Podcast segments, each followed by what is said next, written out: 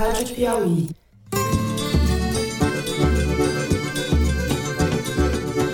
Olá, sejam muito bem-vindos ao Foro de Teresina, o podcast de política da revista Piauí. Quem comete crime tem que ser indiciado e investigado. Isso vale, inclusive, para o presidente Jair Messias Bolsonaro. Eu, Fernando de Barros e Silva, como sempre na minha casa em São Paulo, tenho o prazer de conversar com os meus amigos José Roberto de Toledo, aqui do lado. Opa, Toledo! Opa, Fernando! Opa, Thaís! Seria uma antecipação da revisão do teto de gastos que está para dois mil e vinte e seis, ou se ao contrário, mantém, mas por outro lado, pede uma licença para gastar essa camada temporária de proteção. Opa, opa, do Toledo já indica que teremos um grande programa. E Thaís Bilenky, agora também em São Paulo. Oi, Thaís. Salve, salve, Brasil. Não é por acaso que o P T é hoje este deserto de lideranças. Lula sabe que eu posso dizer isso porque poucos conhecem ele tão bem quanto eu. Eu já queria fazer um, um salve mulherada aqui. Nem começou, já tô falando. Faça isso. Pra falar pras nossas ouvintas que elas precisam também ser nossas assinantas digitais, porque os homens estão dando um olé em nós, entendeu? Já tá dois a um pra eles em números totais de assinaturas. E eu não queria ficar sozinha nessa, mulherada. Vambora, assinem. Assinem ouvintas. Tô com a Thaís aí, as ouvintes precisam reagir. Pô, dois a um, não dá, né? É isso, com esse chamamento da Thaís ao orgulho feminino, vamos lá, né, Thaís? Vamos lá. Mais assinantas para Piauí. Assim vocês vão ouvir as coisas erradas por mais tempo. Só deixando Bom, claro, é dois a um, mas num cenário positivo. É um sucesso, tá? A gente tá agradecendo vocês, porque muita gente assinou. Com certeza, claro. Tanto os dois quanto os que... um. É, exatamente. Exa- exatamente. Mas as mulheres podem, né, dar uma lição nos homens aí. Muito bem, vamos então aos assuntos da semana. Improviso, gambiarra, esculhambação. Você escolhe o termo que lhe parecer mais apropriado, caro ouvinte, prezada ouvinta. Porque o teto literalmente caiu. Sem nenhum planejamento ou de afogadilho, como diziam os antigos editorialistas, para designar as coisas feitas às pressas nas coxas, o governo Bolsonaro está procurando uma maneira de pagar o Bolsa Família, devidamente rebatizado de Auxílio Brasil, de quatrocentos reais a partir de novembro. novembro e ao longo do ano que vem. E fingir ao mesmo tempo que está jogando dentro das quatro linhas da responsabilidade fiscal. Como diria Paulo Maluf, é tudo mentira. Ou alteram-se as regras do cálculo do teto ou autoriza-se despesas extraordinárias, com cento e setenta e uma aspas de cada lado de cento e setenta e um, fora do cálculo do teto, para distribuir o dinheiro aos pobres em ano eleitoral, sem deixar de distribuir dinheiro aos ricos do Centrão, que estão fazendo a farra das emendas como nunca antes se viu. Essas são as alternativas propostas por Paulo Guedes, que, cada vez mais impopular na Faria Lima, quer ser popular entre os que até ontem chamava de invisíveis. No segundo bloco, falamos do relatório final da C P I da pandemia. O relator Renan Calheiros propôs o indiciamento de Jair Bolsonaro por nove crimes, entre eles de crime contra a humanidade. A C P I também sugere o indiciamento dos três filhos parlamentares do presidente, de quatro ministros, entre eles o da Saúde, Marcelo Queiroga, de deputados da tropa de choque do bolsonarismo e dos ex-ministros Eduardo Pazuello e Ernesto Araújo. Flávio Bolsonaro disse que o pai reagiria ao relatório com uma imensa gargalhada. Será desespero ou será a convicção de que as mil cento e oitenta páginas do relatório darão em nada? Discutiremos isso daí. E eu acho que eu vou discordar do Zé. Vamos ver se não. No terceiro bloco, a gente vai falar de eleição, comparando o que acaba de acontecer na República Tcheca e o que pode ou não acontecer aqui no Bolsonaristão em dois mil e vinte e dois. Há menos de quinze dias, a oposição derrotou o primeiro-ministro Andrej Babiš. Eu devo estar falando o nome dele um pouco errado, mas vocês relevem. Um bilionário, xenófobo e anti-ambientalista, que era favorito para se reeleger, apesar das suspeitas de fraude no seu governo. O comportamento das oposições foi decisivo para o resultado, que era, de certa forma, surpreendente. Tudo indica que por aqui as forças políticas antibolsonaristas estão seguindo outro caminho, de desunião, fragmentação e hostilidades crescentes. Vamos comparar a terra de Franz Kafka e a terra de Franz Kafta, como diria o ex-ministro da Deseducação, Abraham Weintraub. É isso, vem com a gente.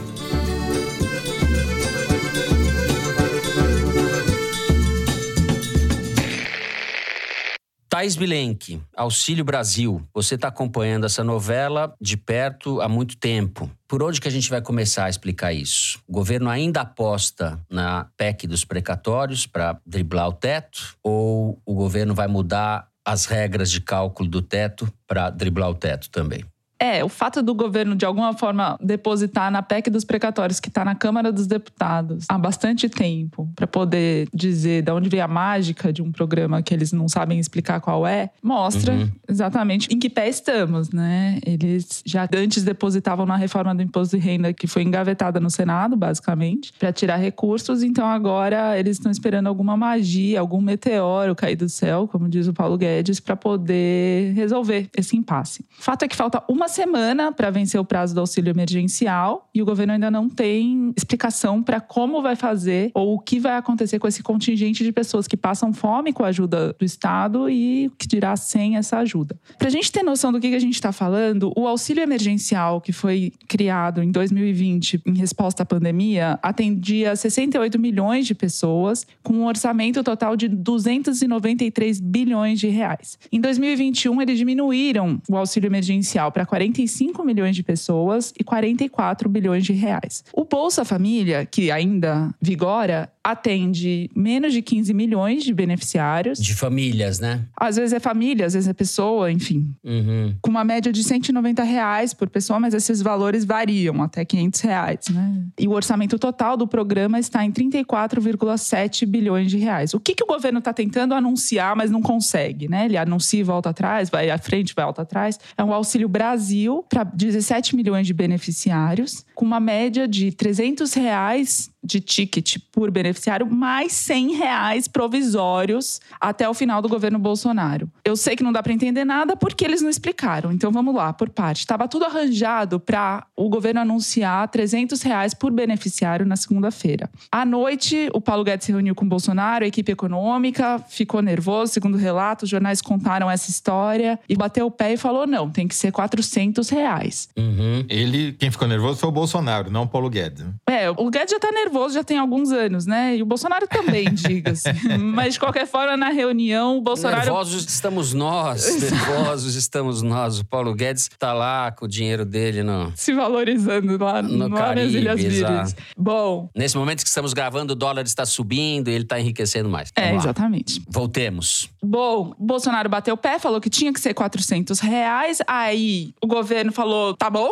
então vamos fazer quatrocentos reais, mas não sei como, mas tudo bem, a gente anuncia. Fizeram aquele anúncio meia boca de que ia ter um evento para anunciar o programa. Uhum. O mercado já despencou, quer dizer, o dólar disparou, a bolsa caiu, aquele desespero todo. Eles cancelaram a cerimônia que nunca foi oficializada, porque estava na conta que, para bancar quatrocentos reais por beneficiário, entrariam trinta bilhões no mínimo por baixo, fora do teto de gastos. O teto de gastos é uma regra criada no governo Temer que limita os gastos do governo ao crescimento da inflação do ano anterior. Então, uhum. de alguma forma, você controla o caixa do governo. Limita as despesas, exato. exato. Limita as despesas. É. Bom, aí as informações ficaram muito desencontradas. Cada pessoa falando uma coisa. Eu mesma fui tentar apurar, e eu vou falar dessa apuração daqui a pouco, mas de onde vem esses trinta bilhões? Enfim. O fato é que ficou uma expectativa enorme do que estava acontecendo. Por quê? Por que, que tem tanta expectativa, né? Não é só por causa de trinta bilhões dentro e fora do teto, e porque o mercado especula com o descontrole fiscal, mas também porque vai ter um impacto eleitoral muito grande, a gente sabe disso, o Lula também já sabe disso, já tá falando coisas a respeito disso e, e o governo Bolsonaro, de alguma forma, tá apostando nesse programa para se reeleger.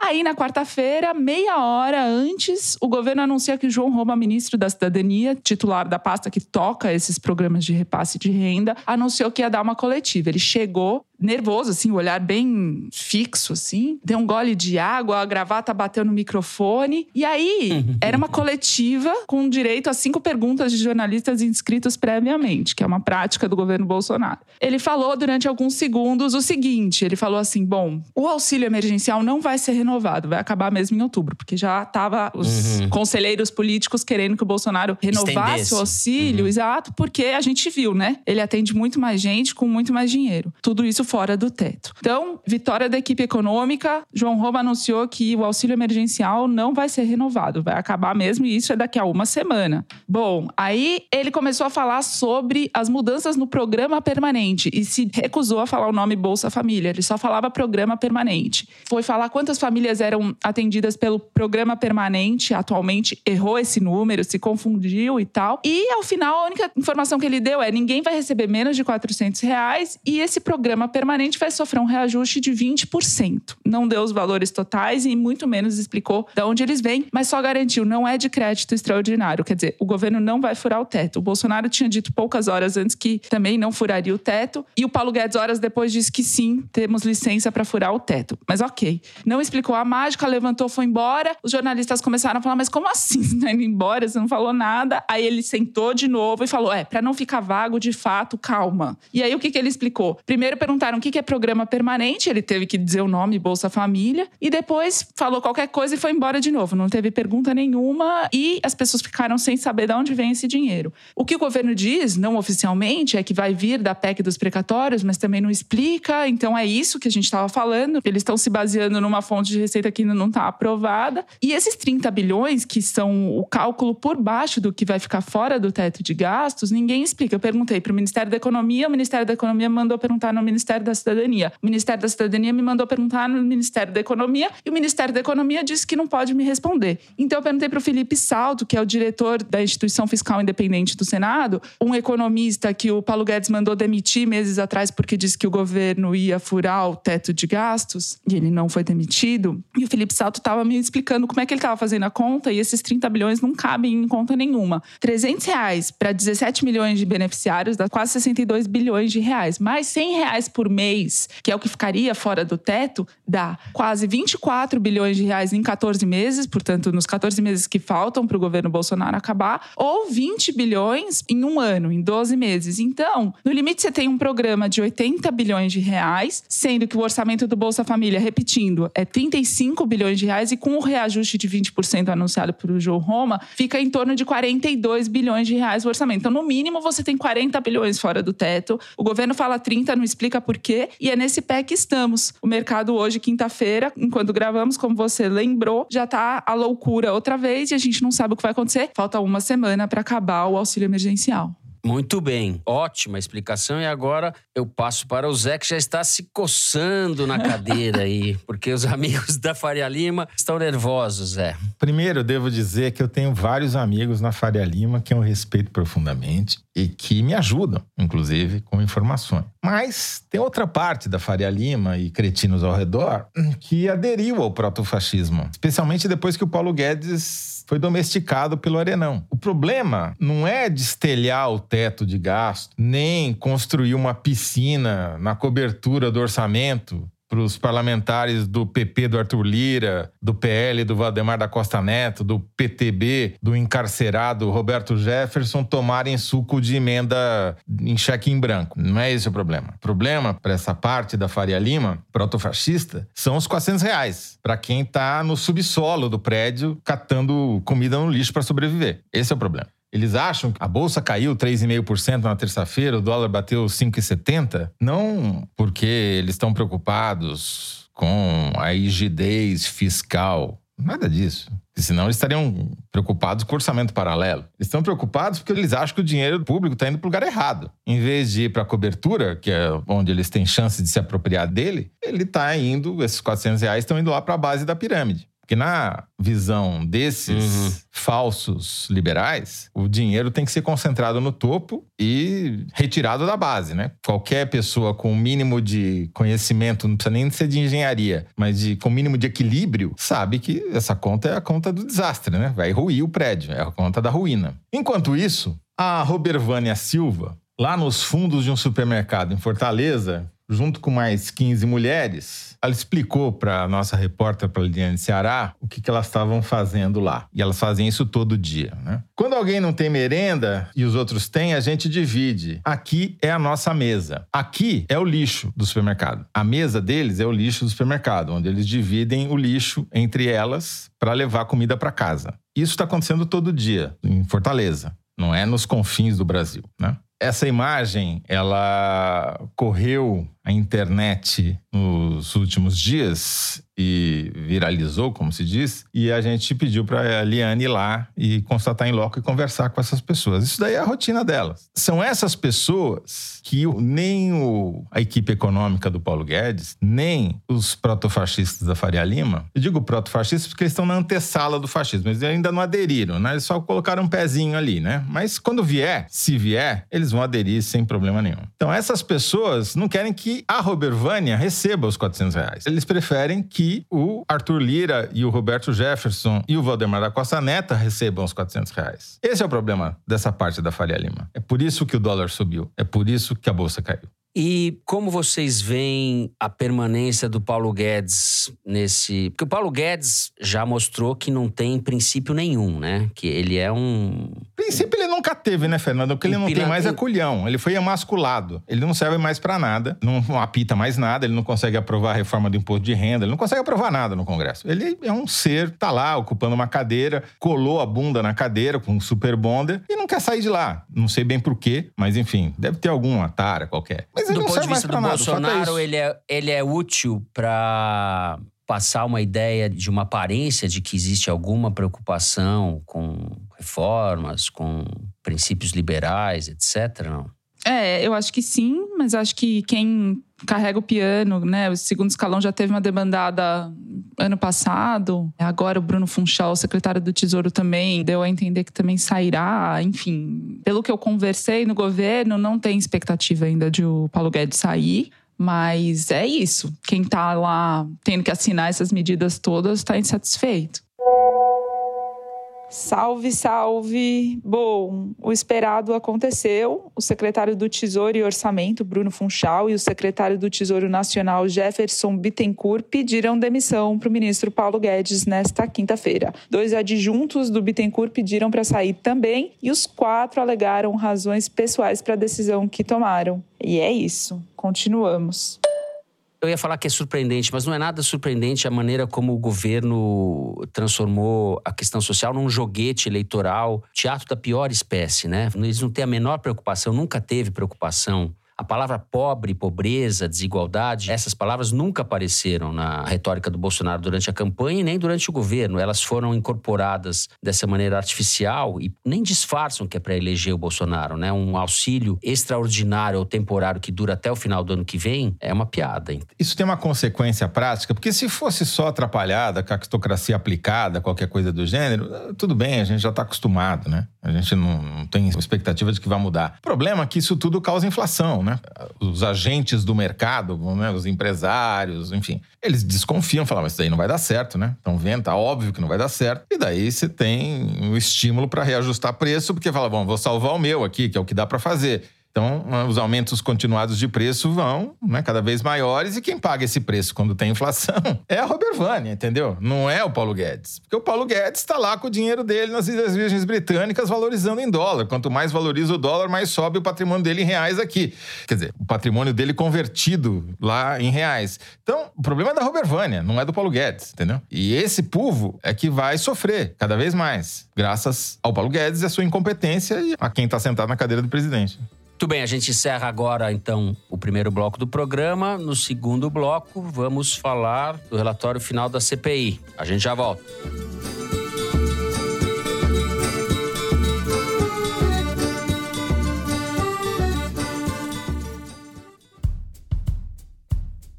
O iFood tem lutado contra o desperdício de alimentos, ajudando a transformar excedentes em comida para quem mais precisa. O nosso lugar é justamente muito parecido com como é nosso lugar nos negócios, que é de fazer a conexão. Flávia Rosso, gerente de soluções sustentáveis e segurança alimentar do iFood. É sobre unir forças. Ninguém vai resolver problemas complexos, originários de fatores históricos, sozinho. E é pensando nessa união que o iFood e outros grandes parceiros estão lançando o Todos à Mesa, um movimento solidário com o objetivo de captar recursos para apoiar populações vulneráveis, especialmente através do combate ao desperdício. A união de indústrias, grandes mercados, pequenos mercados, em prol do combate ao desperdício, transformando esses excedentes em doações para quem está especialmente em situações mais vulneráveis. O Todos à Mesa nasce com a essência da colaboração e com o compromisso de estar aberto a novas ideias e a apoiadores de todos os setores da sociedade.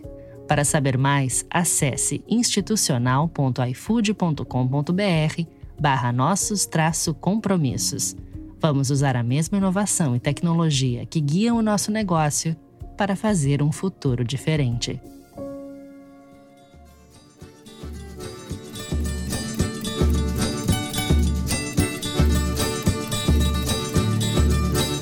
Muito bem, Thaís, o relatório do Renan Calheiros foi apresentado, sugere o indiciamento de sessenta e seis pessoas, entre elas o presidente da República, que é acusado de nove crimes. Você acompanhou um pouco a costura nos dias finais, as concessões feitas pelo Renan Calheiros ao grupo ali da, da maioria da comissão. Ele retirou a imputação de alguns crimes, retirou algumas pessoas que estavam sendo citadas e iam ter a sugestão de ser indiciadas. Houve uma série de acordos que atenuaram alguns pontos do relatório. Eu queria que você falasse um pouco sobre isso e também, daí, dando continuidade ao bloco, acho importante a gente discutir quais serão as possíveis consequências ou a ausência delas na prática, as consequências desse relatório no âmbito jurídico e no âmbito político. Sim. Bom, começar pelo apelido que o Omar Aziz, presidente da C P I, ganhou essa semana nos corredores do Senado, porque acho que revela um pouco dos ânimos com o show que ele deu contra o vazamento do relatório, enfim. Uhum. Omar Azia. Omar Azia que provoca uhum. queimação geral. Porque ficou muito claro, né? Assim, pra todo mundo. O Omar Aziz começou a reclamar do vazamento, mas ele não estava reclamando do vazamento. Ele estava reclamando, sim, da inclusão do crime de genocídio e crime de homicídio e o indiciamento do Flávio por advocacia administrativa. Quer dizer, pelo conteúdo ele reclamou da forma. Mas tudo bem, né? Eles fazem esses shows para depois recomporem e depois mostrarem como eles são amigos na C P I, já tiveram uma cena de amizade entre o Omar Aziz e o Renan Calheiros ali e, e tal. E ele também, desculpa, mas só para lembrar, ele também claro. defendeu o Silas Malafaia, né? Tiraram o Silas Tirou Malafaia, Silas que foi Malafaia. Um dos mais ativos propagadores de notícias falsas durante a pandemia, foi retirado. É. Renan Calheiros mostrou uma pessoa muito humilde também, né, que estava recuando em nome do consenso, que o relatório não era dele, era da comissão. O que, que é esse relatório, né? São as mil e quantas páginas, Fernando? Você que leu todas? mil cento e setenta e nove ou mil cento e oitenta, eu já vi as duas coisas. Devem estar contando a contracapa ali, aquela página em branco, com o autógrafo do Renan e tal. O Fernando leu tudo, depois ele explica, mas eu Opa. fui só apurar com o pessoal que fez o relatório, como é que ele tinha sido. O primeiro foi feito no Google Docs, que é aquela ferramenta que a gente consegue várias pessoas editarem o mesmo documento. E isso desde o dia um da C P I, porque eles dividiram em quatro etapas o relatório. A primeira, que é a descritiva, são nove vírgula nove terabytes de documentos. Eu não faço ideia do que, que é isso. Eu fui ver, né, procurar saber o equivalente, são sessenta e cinco milhões de páginas de documentos físicos. É muita coisa. Então, eles foram pegando tanto os depoimentos colhidos, quanto as oitivas, quanto as provas, os compartilhamentos de informação. Tudo isso faz parte dessa primeira etapa, que é o grosso do relatório, que é a fase descritiva. A pessoa que chefiou esses trabalhos, porque você tem os assessores dos gabinetes, né, que trabalham, e sobretudo do gabinete do Renan Calheiros, mas eles montaram uma equipe de consultores do Senado. E o consultor-chefe é um médico, que também é formado em Direito, então ele tinha a formação necessária, adequada para esse trabalho.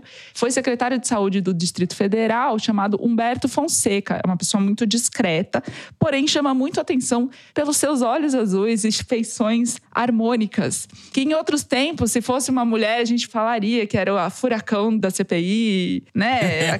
Que o cara tem toda a pinta de furacão, mas ele é muito discreto e ninguém nem sabe quem ele é, mas ele é todo boa pinta. O Humberto, é Humberto como Fons... chama Humberto? Humberto é um Fonseca. Você está falando, você está falando de maneira tucana que o cara é um bonitão, é isso? Humberto Fonseca, o discreto gostosão da C P I. Seguimos. Bom, além dos cinco consultores chefiados pelo bonitão da C P I, ainda tinham dois servidores do T C U, Tribunal de Contas da União, quatro da Polícia Federal, um da Receita e um do Banco Central. Essa equipe toda manuseou todos esses terabytes de informação. Todo dia, praticamente, eles se reuniam, às vezes todos, às vezes parte da equipe. O Renan mesmo se reunia duas a três vezes por semana para discutir o relatório desde o começo da C P I. Esses assessores dos principais senadores senadores atuantes na C P I tinham um grupo de WhatsApp chamado C P I Reduzido, no qual não havia nenhuma circulação de memes. Era absolutamente restrito a conteúdos formais da C P I, o que para mim talvez seja mais impactante do que o bonitão da C P I. Além da parte descritiva, tinha então o segundo capítulo do relatório, a tipificação dos delitos penais, que foram encontrados ao longo da investigação.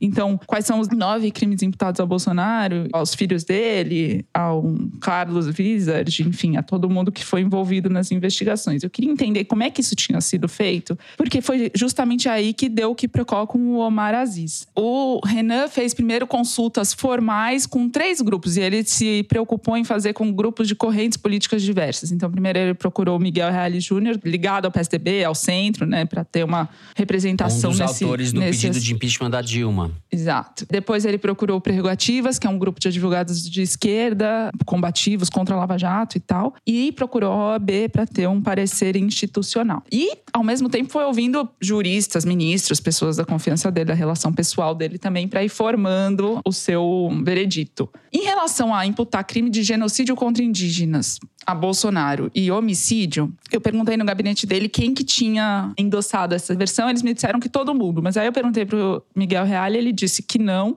que não incluiu isso no parecer dele. E no Prerrogativas, eles incluíram genocídio contra indígena, sim, mas o homicídio dividiu opiniões, não tinha consenso em relação a isso. Eu falei com o Pedro Serrano, que é um advogado que faz parte do Prerrogativas, e ele, por exemplo, é contra imputar homicídio pro Bolsonaro, porque ele diz que o que há mesmo é crime de lesa humanidade, que é o morticínio uhum. da população civil, e homicídio é quando você consegue identificar a vítima, né? É uma pessoa mata outra, o que no entendimento dele esse caso não se aplica.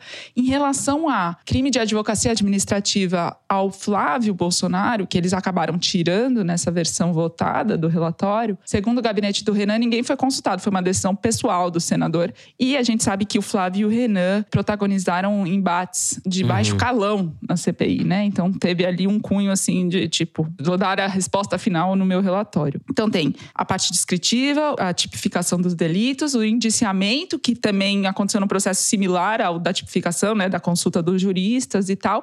E a quarta fase do relatório, que são as sugestões de aprimoramento legislativo, projetos de lei, enfim, coisas que eles pretendem sugerir. E uma delas, né, que talvez seja considerada a mais importante para a equipe do Renan, é aquela que tira do presidente da Câmara dos Deputados a facilidade de não deliberar sobre pedidos de impeachment, sendo que tem mais de cem já na gaveta do Arthur Lira agora, e do Procurador-Geral da República de não denunciar presidente por crime comum. Então, eles estão propondo leis que obriguem essas figuras a se manifestarem. Teve um aspecto também importante dessa C P I, que foi a primeira vez que uma C P I teve autorização da Justiça para fazer busca e apreensão. Porque a C P I podia fazer quebra de sigilo e pedir documento sigiloso, mas busca e apreensão nunca tinha acontecido. E o Toffoli, ministro do Supremo Tribunal Federal, autorizou uma busca e apreensão na Precisa, uma das duas empresas investigadas pela C P I, o que permitiu que eles descobrissem quanto a Precisa ganharia por dose de vacina vendida com intermediação da própria Precisa, que seriam dois dólares e vinte e cinco centavos por dose de quinze dólares, o que para a C P I indica o superfaturamento naquele contrato da Covaxin que nunca aconteceu. Então é isso. Esse foi o resumão.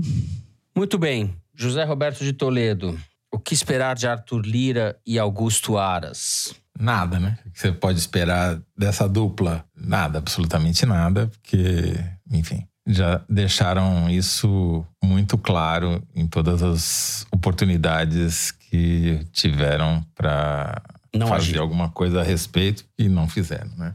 Eu pedi aqui um levantamento para Arquimedes das menções à C P I ao longo de todo o tempo que ela existiu, um histórico, e especificamente nessa última semana. A C P I está chegando ao final, ela deu uma ressuscitada por causa dessas polêmicas todas, o depoimento das familiares das vítimas que morreram de Covid, teve uma edição dedicada a ela no Jornal Nacional, com uma matéria bastante emocionada sobre isso, etcétera. Mas mesmo assim, a C P I chega ao final com um sétimo do engajamento e das menções que ela teve no Twitter lá no começo. quando descobriu o escândalo absurdo e absoluto da Covaxin, que é o sobrefaturamento de uma vacina no auge de uma pandemia, quando as pessoas estavam morrendo que nem moscas de Covid e o governo estava querendo pagar dez vezes mais o valor da dose, chegou a empenhar o dinheiro do orçamento para pagar a Covaxin indiana e só não pagou porque a C P I descobriu em tempo o escândalo e o castelo de cartas desmoronou.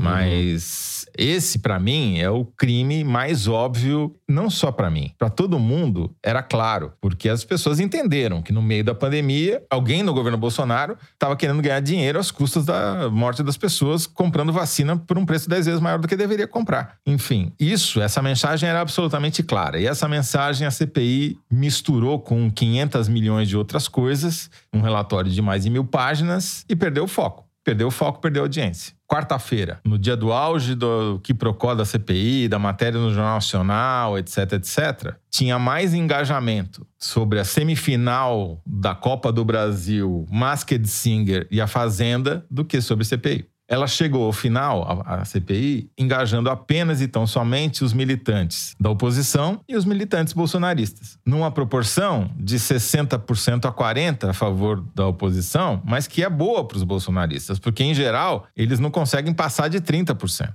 Enfim, o meu balanço é o seguinte, a C P I foi necessária, foi útil, cumpriu um papel histórico, botou as coisas no papel, elencou crimes, achou escândalos, impediu uma catástrofe que seria a compra dessa vacina, mas ela se estendeu demais no tempo e está tendo um fim, se não chega a ser melancólico, é um fim para baixo, sem nenhuma perspectiva de que ela vá ter alguma consequência prática que vá prejudicar o mandato do Bolsonaro e tampouco, talvez, a sua reeleição. Então, o que eu acho dessa C P I é que ela também é uma síntese de como a oposição ao Bolsonaro está dividida, vide essa discussão genocídio não genocídio, e como o Bolsonaro explora isso muito bem para melhorar a sua posição relativa. Ele incentiva, estimula esses rachas e a oposição cai que nem pato. E isso facilita a vida do Bolsonaro.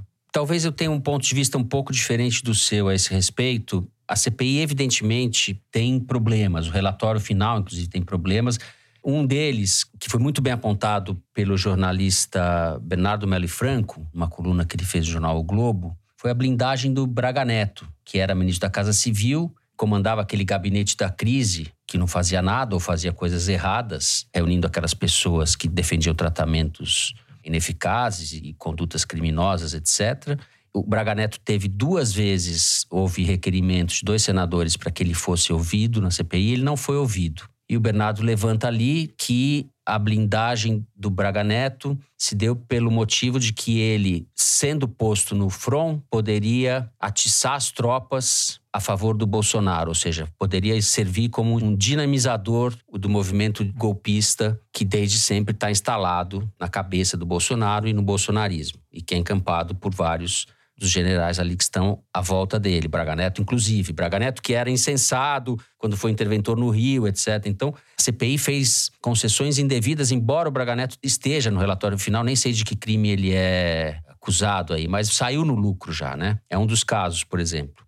Agora, eu acho que a C P I documentou e mostrou o descalabro que foi o comportamento do Bolsonaro, tanto o comportamento pessoal como as políticas do governo, né? Foi tão criminoso o comportamento do Bolsonaro que ele está sendo acusado de nove crimes, poderia ser acusado de mais crimes. Isso pode não ter repercussão, não deve ter repercussão dentro do Congresso, mas o preço do cinismo vai ficar mais caro. O Arthur Lira vai ter que pagar por isso de alguma maneira. E talvez isso tenha consequências, é provável que tenha consequências no Tribunal Penal Internacional, em Haia. Se não agora, eu acho difícil também que isso deflagre a queda do Bolsonaro, não tem nenhuma perspectiva de que isso vai acontecer, mas vai ter consequências, vai ter consequências. Eu não descarto a possibilidade dessa quadrilha, desses criminosos serem presos algum dia, talvez depois do governo, mas vão ser. Eu vejo mas assim... Mas não uma... por causa da C P I, né? Não, por causa da C P I, mas a C P I, a gente vê a repercussão internacional da C P I, foi muito grande, muito grande. Eu acho importante explicar, né? A C P I faz esse relatório final, que é uma sugestão para ser encaminhada para os órgãos competentes. Os órgãos competentes com o relatório em si não muda nada, inclusive porque todos os fatos documentados na C P I, alguns deles revelados pela C P I, documentados pela C P I, mas outros não, o Ministério Público, a Polícia Federal já podia estar fazendo inquérito, investigando e eventualmente denunciando o que encontrasse de errado ali. Então, a C P I é política. Essas imputações todas são definições políticas. O que, que poderia acontecer de formal na justiça mesmo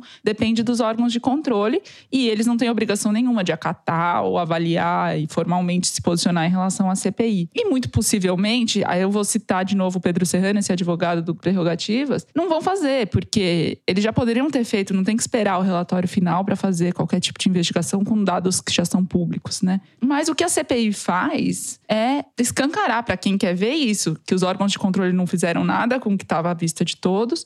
E também se contrapor, né, institucionalmente ao que o governo fez durante a pandemia. Na minha opinião é isso, a C P I tem esse aspecto de conseguir servir de referência, de contraponto ao governo na condução da pandemia. Muito bem, é isso. Como o Toledo disse, não se deve esperar nada do Augusto Aras e do Arthur Lira, mas o preço pela omissão, que é disso que se trata, vai ficar mais caro, né, porque pedalada fiscal... Não pode. Isso tudo que a gente viu, que é inominável, ah, tudo bem. Todos esses crimes, tudo bem. Tá muito bem documentado, né? E talvez seja o maior cinismo dos dirigentes políticos da história da República. Eu nunca vi uma coisa nesse nível. O Bolsonaro não sofreu um processo de impeachment, não sei se quer, e o filho dele dá risada. A gente não tem nada, nenhum paralelo, nada que se compare a isso. Mas é isso, esperemos pelos próximos capítulos. Acho que a gente ainda vai ter que falar de C P I em algum momento, José Roberto de Toledo. Eu peço escusas para isso, mas vamos ter que falar de C P I em algum momento. A gente encerra, assim, o segundo bloco do programa. No próximo, vamos fazer uma incursão pela República Tcheca. E o Toledo vai explicar para a gente o que isso tem a ver com a República não Tcheca aqui do Bolsonaro. Vem com a gente.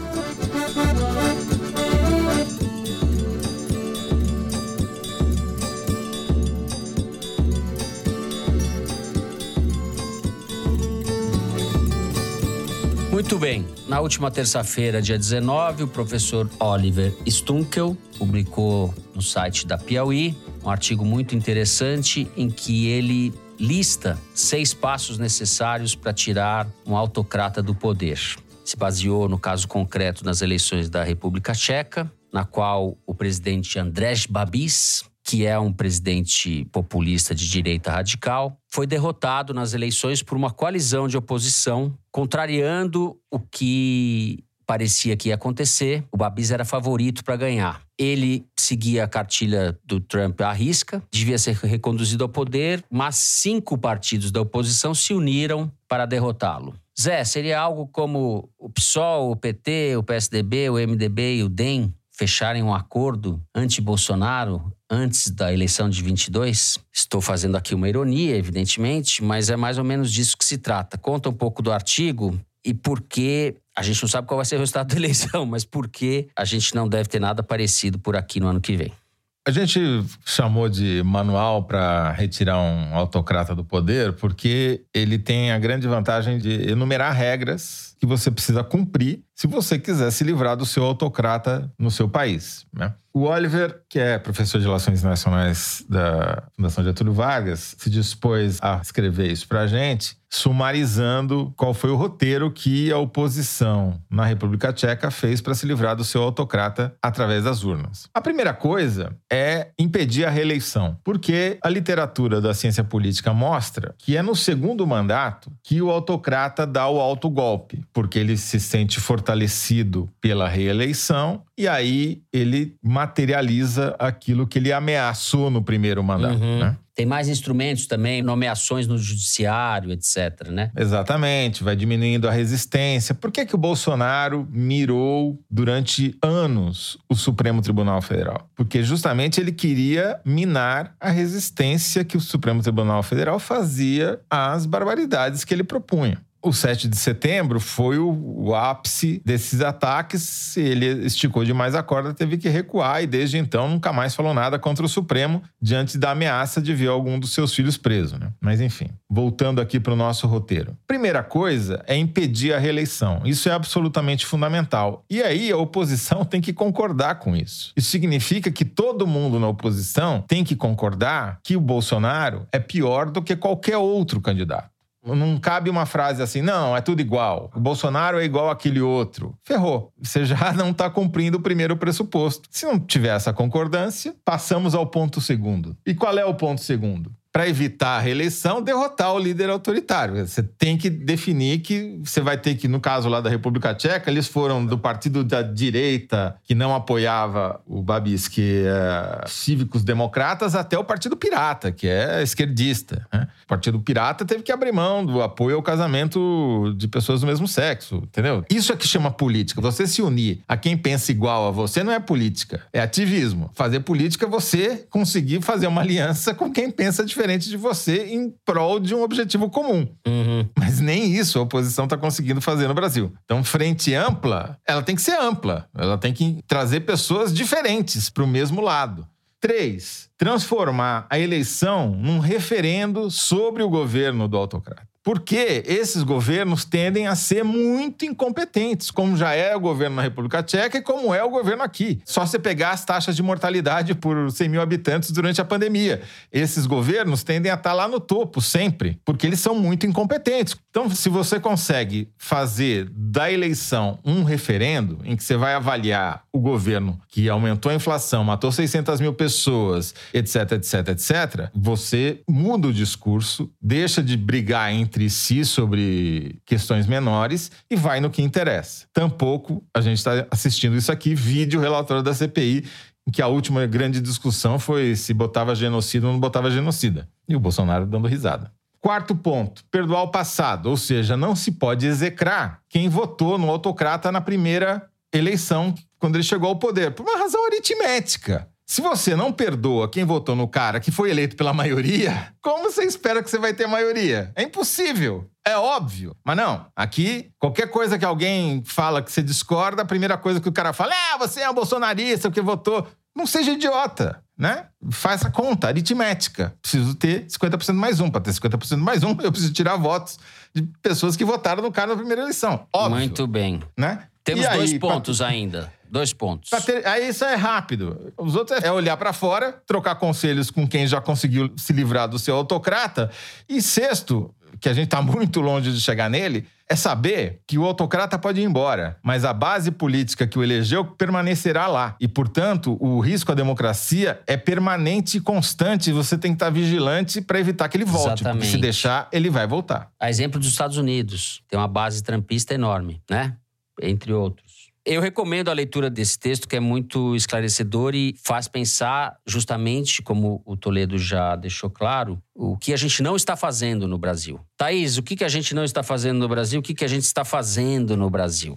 Pois é, eu vou... O que, que você quer falar? Vou transportar a nossa discussão para a Bavária brasileira, o Rio Grande do Sul, que protagonizou cenas... Bavária brasileira. Tá? Cenas bastante... Chocantes. Chocantes. Cenas chocantes. Na quarta-feira, a Câmara Municipal de Porto Alegre votava um projeto para estabelecer o passaporte vacinal, né? Que exigiria que as pessoas tivessem passaporte para frequentar estabelecimentos, estádios de futebol, etcétera e tal. Esse projeto tinha sido aprovado em julho. O prefeito da cidade de Porto Alegre, Sebastião Melo, do M D B, vetou o passaporte. E, no meio do caminho, o governo do estado, né? O governador Eduardo Leite, do P S D B, editou um decreto obrigando a apresentação do passaporte. Então, hoje, em Porto Alegre e todo o Rio Grande do Sul, você precisa comprovar que se vacinou para poder frequentar lugares públicos, mas a Câmara dos Vereadores ia avaliar o veto do prefeito, para tirar a obrigatoriedade. A galeria do plenário da Câmara dos Vereadores comporta cerca de duzentas pessoas, tinham trinta, quarenta pessoas contra o passaporte vacinal, duas delas com cartazes que tinham suásticas desenhadas, né? Esse mesmo grupo tinha estado na segunda-feira na Câmara dos Vereadores, ficou sem máscara, já tinha tido um embate entre alguns vereadores de esquerda e esse grupo, eles voltaram com mais provocações e agora com a suástica, e daí dois vereadores, quando viram os cartazes foram até a galeria, o Roberto Robaina, do P SOL, e o Leonel Hadi, do P T, para pegar o cartaz, porque o vereador que estava presidindo a sessão não fez nada e muito menos a guarda tomou qualquer providência. E daí, quando eles foram tentar arrancar o cartaz da mão dos manifestantes, começou uma agressão, eles começaram a se bater mesmo, soco, empurrão e tudo. Uhum. O, o vereador Cláudio Janta, do Solidariedade, que nem é de oposição ao prefeito, interveio, foi tentar proteger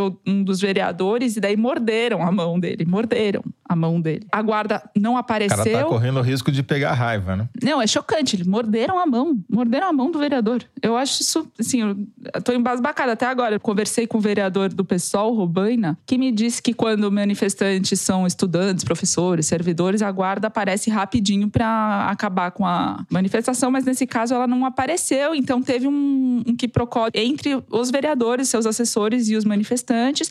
Daí o Idenir Sequim, que era o vereador do M D B que estava presidindo a sessão na ocasião, depois de toda a confusão, falou: por favor, retire a senhora do recinto, porque ela não merece estar aqui, que era a senhora que portava o cartaz com a suástica. Ela foi retirada. Na saída deles, uma manifestante estava discutindo com três vereadoras negras, falando que elas eram empregadas dela, da manifestante. E daí, enfim, cenas desse tipo aconteceram. Os vereadores de oposição ficaram revoltados com o fato de que nada aconteceu, apenas isso. Eles saíram de lá impunes, não foram presos, sendo que apologia ao nazismo é crime no Brasil, e o presidente da sessão só soltou uma nota depois condenando o ocorrido, enfim, não aconteceu nada. Eu procurei a vereadora comandante Nádia, do D E M, que é vice-líder do governo, do prefeito, e apoia a pauta da manifestação e tal. Primeiro ela tinha dito que era favorável à liberdade de escolha, de ir e vir, por isso é contra o passaporte, e depois ela disse que foi lamentável, que virou um campo de batalha, que os vereadores foram tirar satisfação com os manifestantes. Teve outra vereadora, a Mônica Leal, do P P, que disse que o que se viu é um grupo de fanáticos, tanto da esquerda quanto da direita. É o oposto, né, Toledo, do que se fez na República Tcheca, porque eles estão aqui, lá em Porto Alegre, igualando quem é contra a suástica de quem é a favor da suástica. O governador Eduardo Leite não se manifestou, pelo menos até agora, quando a gente está gravando. A Manuela Dávila, por exemplo, do P C do B, que faz parte das tentativas de frente ampla, obviamente se manifestou contra. Então, tô trazendo esse exemplo para mostrar que, assim, num caso extremo, né, de apologia ao nazismo, uhum. nem isso suscitou qualquer tipo de união contra algo assim. A gente foi do macro do Toledo ao micro desse caso, e esse caso foi muito bom você ter jogado luz sobre ele, porque eu acho que esse tipo de comportamento fascista, por fascistas declarados ou por gente que não acha que é fascista declarado, vai se multiplicar daqui para frente. Esse tipo de conflito, de comportamento bárbaro, está contratado no Brasil. O convívio social e político se degradou de uma maneira inédita no país, né? O Brasil sempre foi um país muito violento e a violência foi incorporada à disputa política sem mediação nenhuma. Pelo contrário, incentivada pelo presidente da República, que é o cara da arminha, de armar a população, etcétera O Bolsonaro é a encarnação desse tipo de comportamento, né? Então, eu acho que esse episódio é um episódio de uma Câmara de Vereadores, tá? Mas de uma capital de estado, do Rio Grande do Sul, não é uma coisa trivial acontecer isso, né? Há uma desinibição desse tipo de coisa. Esse tipo de comportamento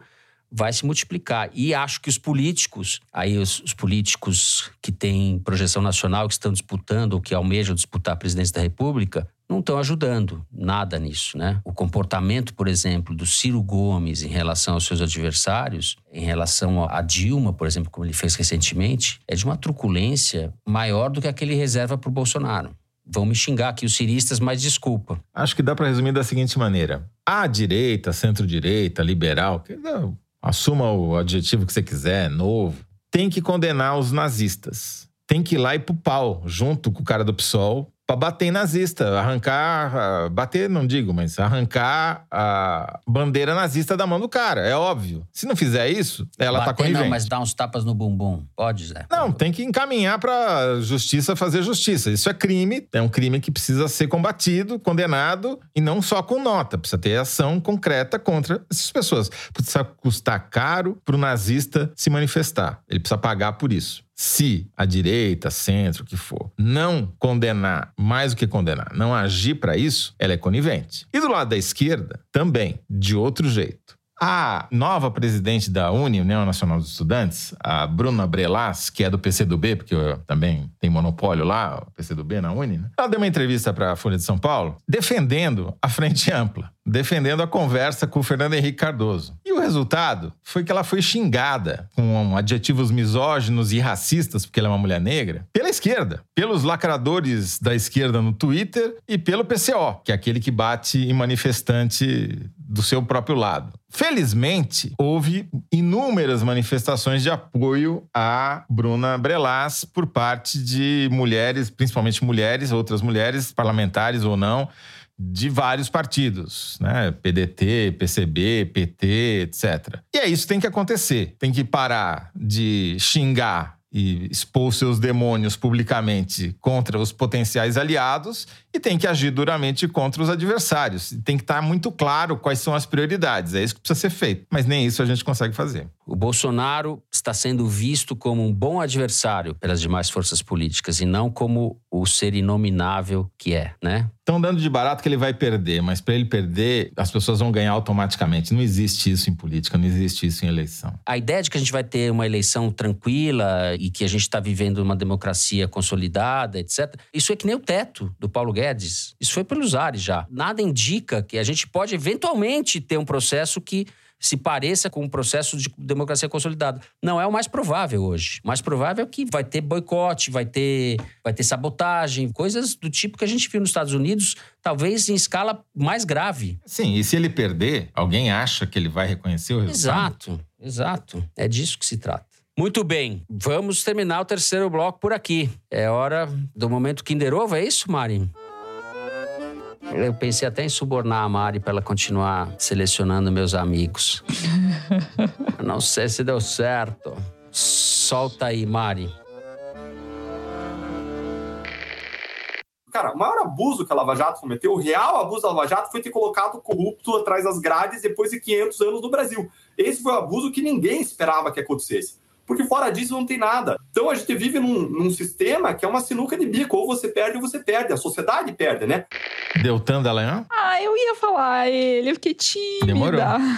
Pode começar de novo? Faz com o PowerPoint, Mari. Faz aí com o PowerPoint que a Thaís vai acertar. É isso mesmo. Ah, Deltan Dallagnol em casa, né? Em casa. Em entrevista ao site O Antagonista. Ah, em casa. Que esse pessoal que apoiou o Bolsonaro e depois virou viúva do Moro, né? É isso aí. Mas o Moro vem aí, né? Novembro. Tá chegando. Queria pedir escusos. Bom, depois dessa, vamos para o Momento Cabeção. É isso? Tem Momento Cabeção essa semana, cabeção. Diretora?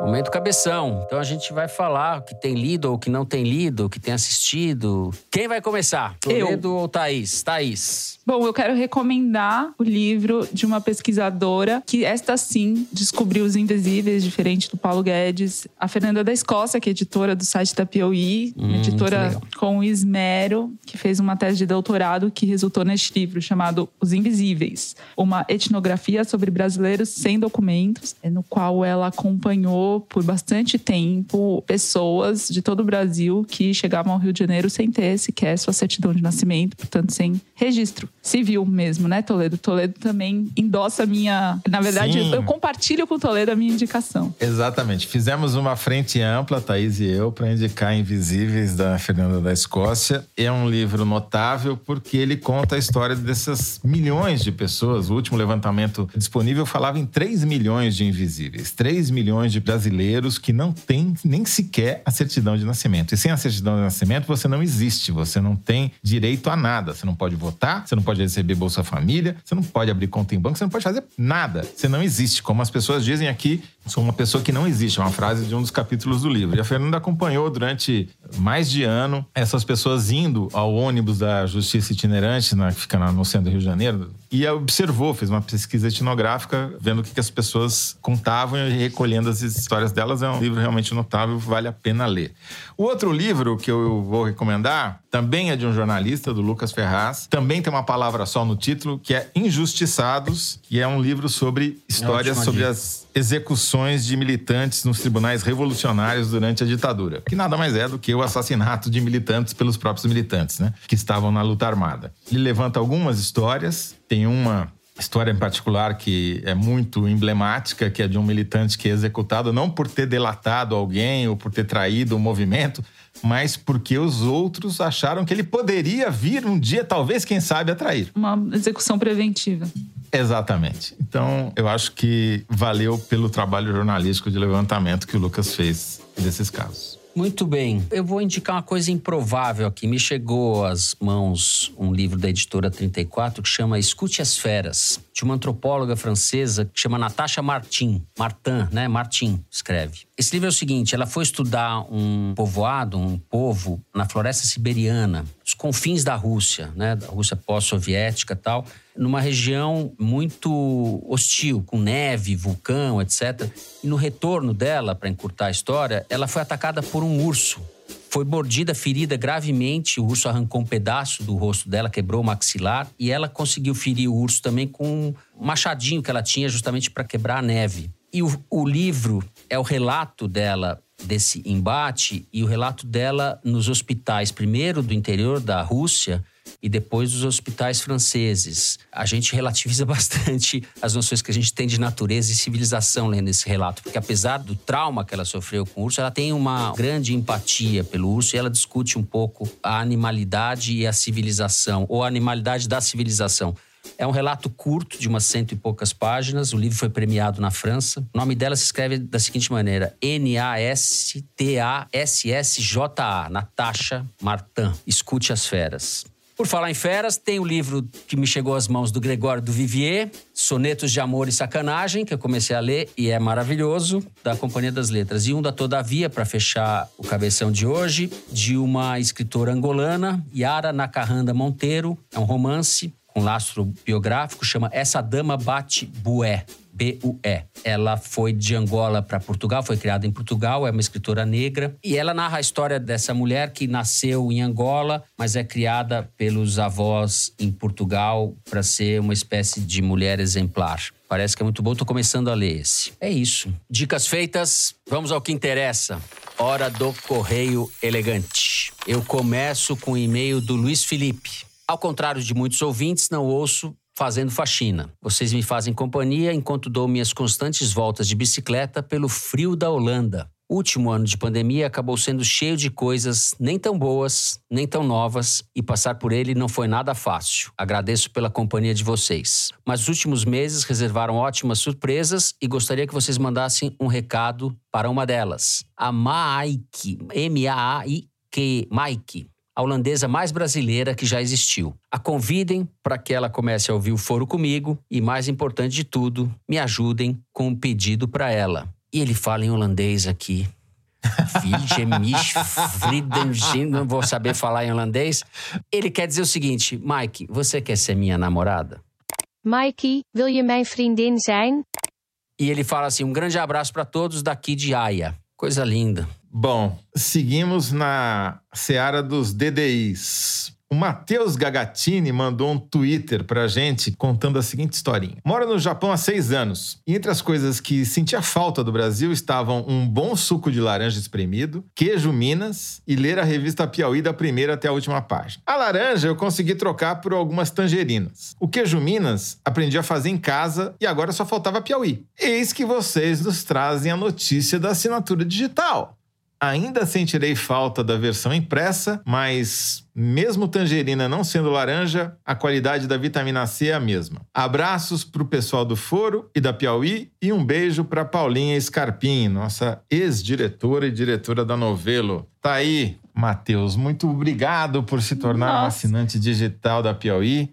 E, e por aprender e... a fazer queijo Minas em casa. É incrível, é incrível. Bom, eu também estou nos D D Is aqui. Eu vou ler o Correio Internacional da Elisa Silva. Acompanho o Foro de Xangai. onde sofro com cada merda milanesa e me divirto no nosso encontro semanal. Antes de começar o episódio, sempre pergunto pro meu esposo qual o nível da revolta do Toledo. Esse é o nosso termômetro para me preparar para o que será discutido. No Kinder Ovo tem um índice de acertos parecido com o da Thaís. E por influência do Fernando, me pego imitando a voz do Maluf ou do Brizola quando falo com meu filho Chico, de cinco meses. Vai traumatizar o Chico. Coitado do Chico. Ele deixa... sempre me responde com um olhar de julgamento pela péssima imitação. E escrevo porque gostaria de contar com vocês para levar a boa nova aos amigos de Brasília. Eu e minha família estamos em breve voltando para o nosso amado Brasil. Apesar de tudo, todos os dias temos a certeza de que aí é o nosso lugar. Meus grandes amigos são todos fãs de carteirinha, assim como eu, então seria bem divertido que eles recebessem a notícia ouvindo um episódio do Foro. Galera, pode botar água no feijão porque estamos voltando. Um grande abraço. É a Elisa Silva. Até arrepiei, Elisa. Adorei. Muito legal que sua volta anunciada aqui. Pode se perfumar porque eu tô voltando. Desta maneira simpática, a gente vai terminando o foro de hoje. Se você gostou, não deixa de seguir a gente no Spotify, no Apple Podcast ou na Amazon Music, favoritar no Deezer ou se inscrever no Google Podcast, no Castbox e no YouTube. Assim você fica sabendo das novidades, dos episódios especiais e das edições extras. Foro de Teresina é uma produção da Rádio Novelo para a revista Piauí, com a coordenação geral da Paula Scarpim. A direção é da Mari Faria, a produção é do Marcos Amoroso. O apoio de produção é da Bárbara Rubira. A edição é da Evelyn Argenta e do Thiago Picado. A finalização e mixagem são do João Jabás, que também é o intérprete da nossa melodia tema, composta por Vânia Salles e Beto Boreno. A Mari Faria também edita os vídeos do Foro Privilegiado, o teaser, que a gente publica nas redes da Piauí. A nossa coordenação digital é feita pela Kellen Moraes e pela Juliana Jäger. A checagem é do João Felipe Carvalho. As ilustrações do Foro no site da Piauí são feitas pelo grande Fernando Carvalho. O Foro de Teresina foi gravado nas nossas choupanas. Eu me despeço dos meus amigos José Roberto de Toledo. Tchau, Toledo. Não sei falar em tcheco ainda, Zé. Mas é tchau. A gente aprende. Já... Tchau, Fernando. Ouvintas, ouçam a Thaís. Vamos dar match com uma arada entre os assinantes, por favor. Ouvintas, sejamos Bilenky, assinantas. Tchau, hasta la vista, Bilenky. Aquela que não sabe falar sânscrito, esperança, nem tcheco, é hasta la vista. Gente, é isso. Boa semana a todos. Até sexta-feira que vem.